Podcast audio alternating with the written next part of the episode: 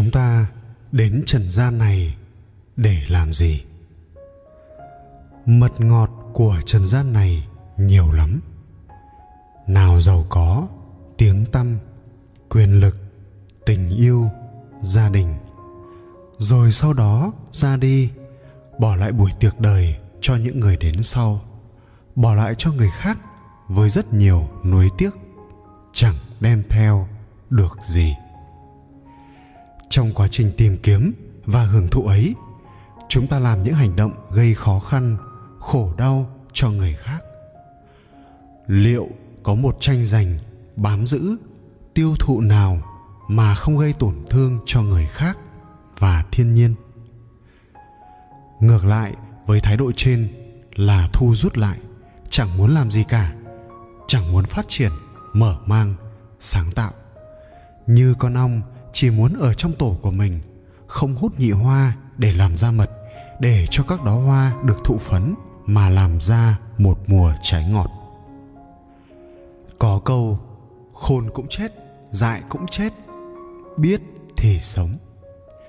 Trong kho tàng văn hóa phật giáo, không thiếu gì những câu chuyện, những đoạn kinh nói về người trí nên sống như thế nào trên thế gian này. Ở đây là một bài kệ để chúng ta hiểu rõ hơn. Đâu là thái độ thích đáng của con người trước đời sống? Sống thế nào? Sống để làm gì? Sống làm sao cho hạnh phúc thật sự? Ong hút mật rồi bay, không hại đến sắc hương.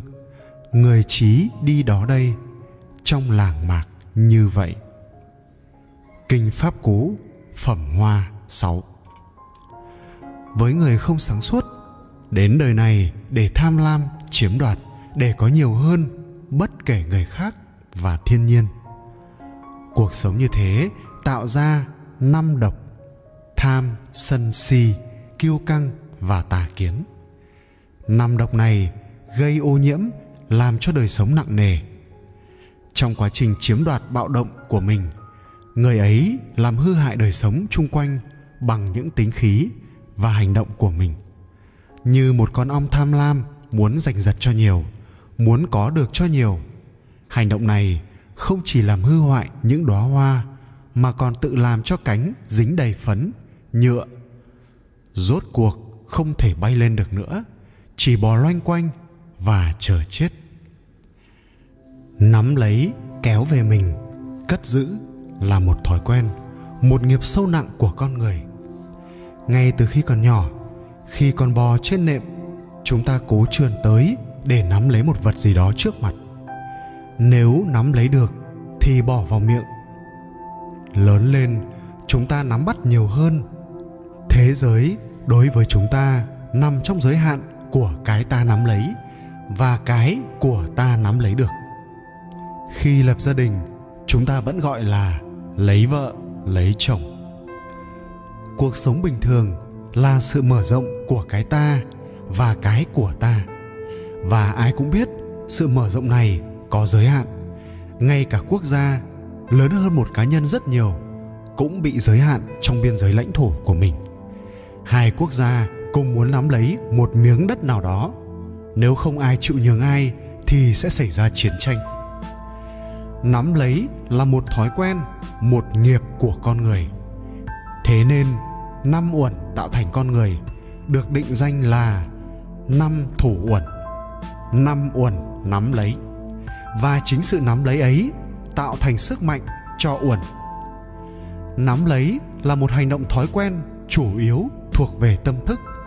Cũng chính sự nắm lấy thuộc về tâm thức này khiến con người bị trói buộc về mặt nhận thức vào đối tượng mình nắm lấy.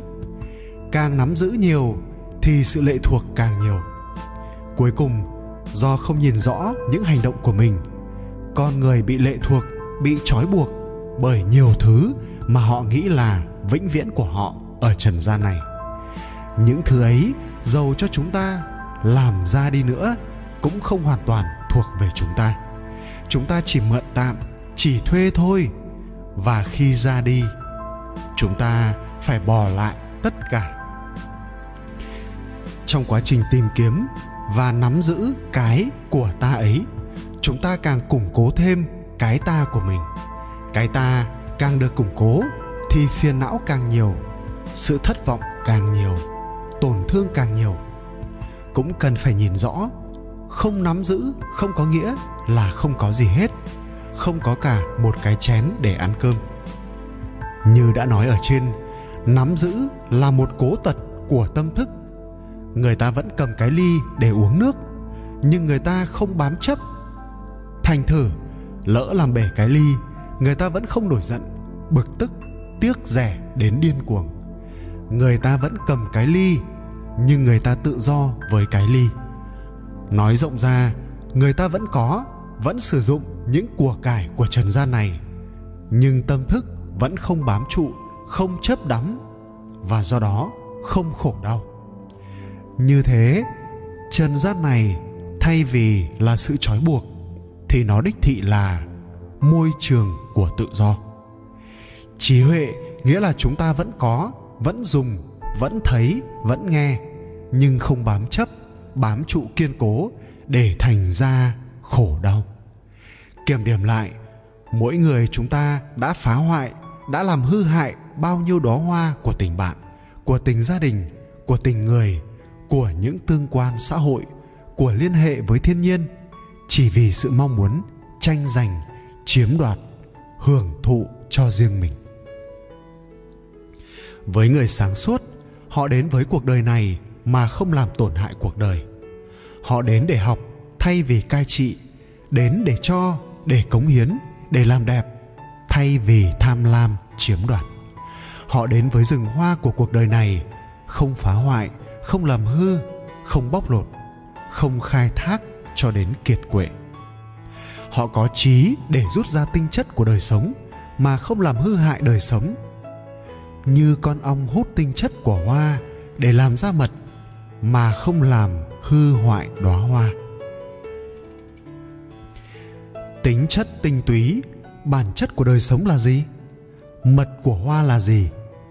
Đó là thật tướng của tất cả các pháp. Đó là một sự bình đẳng của tất cả các pháp, một vị của sanh tử và niết bàn. Kinh điển nói, người thể nghiệm được cái thật tướng, vô tướng ấy, thì không làm thay đổi, hư hoại bất kỳ sự vật nào. Người ấy không làm hư hoại, xáo trộn pháp nào, không gây tác hại cho ai, nhưng vẫn thu hoạch được thật tướng của tất cả các pháp. Đó là vụ mùa của không vô tướng, vô tác. Người ấy ngộ nhập thật tướng của đời sống này, nhưng không làm hư hại sức mẻ đời sống. Người ấy hưởng thụ được tinh chất thường lạc, ngã tịnh của đời sống, mà thậm chí chẳng đụng chạm gì đến cuộc sống thường ngày của đời này.